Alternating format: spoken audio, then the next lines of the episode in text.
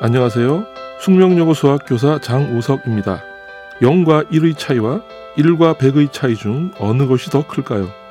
저는 0과 1의 차이가 더 크다고 생각합니다. 1을 여러 번 반복하면 언젠가는 100이 됩니다. 정도의 차이일 뿐 두 수는 같은 세계에 속해 있기 때문입니다. 하지만 0은 아무리 반복해도 1이 될 수 없죠. 0에서 1로 도약하는 것이야말로 근본적인 혁명이라고 할 수 있습니다. 100만을 바라보며 스스로를 다그치는 대신 모든 숫자의 시작인 1부터 만들어 보는 건 어떨까요? 잠깐만 우리 이제 한번 해봐요 사랑을 나눠요 이 캠페인은 오늘도 당신 편 MBC 라디오에서 전해드립니다.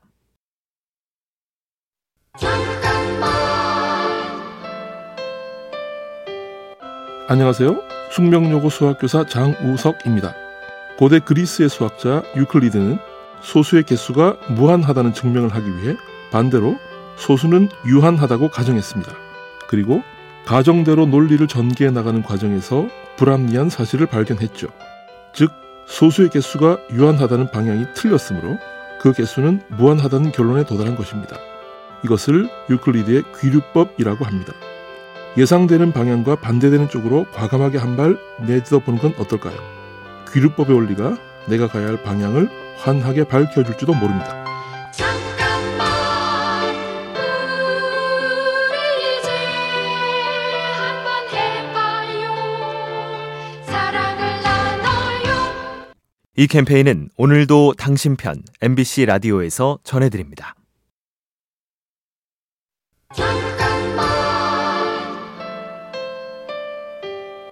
안녕하세요. 숙명여고 수학교사 장우석입니다. 수학을 공부하며 느끼는 가장 큰 유혹은 문제지 맨 뒤에 풀이를 들춰보는 건데요. 그 유혹을 줄일 수 있는 방법이 있습니다. 풀이를 보지 않고 고독하게 고민하는 시간을 미리 정해놓는 겁니다. 예를 들어 한 문제 5분 동안은 절대로 풀이를 보지 않는 거죠. 5분이 지나도 스스로 해결할 수 없다는 확신이 드는 경우 풀이를 들춰보기로 하는 약속입니다. 5분은 생각보다 긴 시간입니다.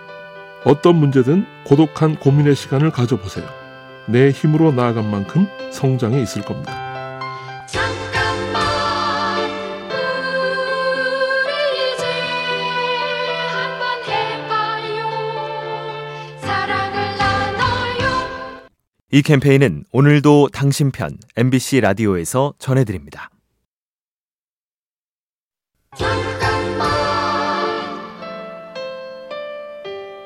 안녕하세요. 숙명여고 수학교사 장우석입니다.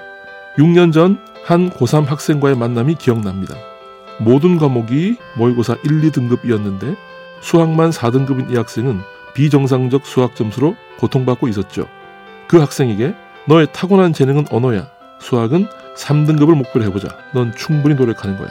이렇게 격려로 불안감을 잠재웠습니다.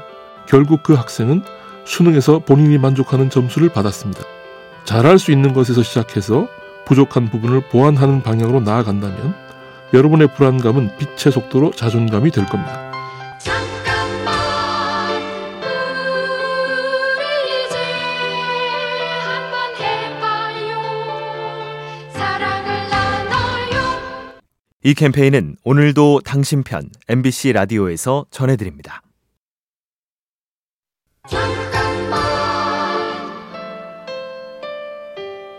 안녕하세요. 숙명여고 수학교사 장우석입니다.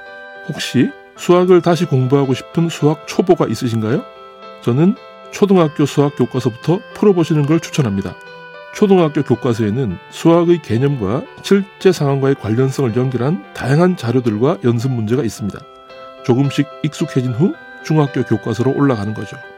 우리가 헬스클럽에서 운동을 통해 몸의 근육을 만드는 것처럼 수학 공부는 두뇌 근육을 만드는 최적의 운동이라는 것을 기억해 주세요.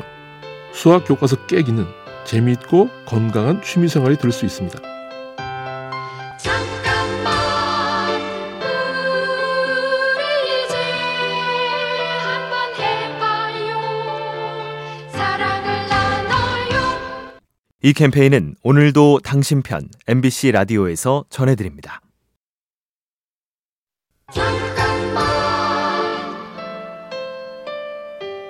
안녕하세요. 숙명여고 수학교사 장우석입니다. 요즘 수학을 포기한 사람이라는 뜻의 수포자라는 말을 많이 씁니다. 2021년 실시한 한 설문조사에서 고등학교 2학년 1200명 중 32%가 넘는 학생이 나는 수포자라고 답했죠. 난 수포자야. 노력해도 성적이 안 나와. 그러니까 손 놓을래. 라고 포기하는 학생이 늘었습니다. 어떤 대상을 지칭하는 언어는 때론 너무 쉽게 그 대상을 단정 짓기도 합니다. 수포자라는 말이 오히려 수학 학습을 포기하게 만드는 말은 아닌가 생각해 봐야겠습니다. 잠깐만 우리 이제 한번 해봐요 사랑을 나눠요 이 캠페인은 오늘도 당신 편 MBC 라디오에서 전해드립니다.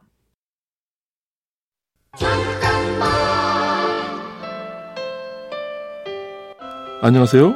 숙명여고 수학교사 장우석입니다. 저는 헝가리의 수학자 포이어 죄르지를 좋아합니다. 많은 수학자가 새로운 정리를 찾으려 애쓸 때 포이어는 수학 문제를 해결하는 과정에서 어떤 원리가 있을지를 질문하는 문제 해결 이론을 만들었죠. 포이어는 문제를 해결하는 것은 순수하게 지적인 일이 아니며 결의와 정서가 중요한 역할을 한다고 했습니다. 이 말은 수학이 아닌 인생에서도 적용됩니다. 어떠한 문제와 만나고 씨름하다가 이별하는 순간까지 온몸으로 풀어내는 것. 우리가 가져야 할 마음가짐 아닐까요? 잠깐만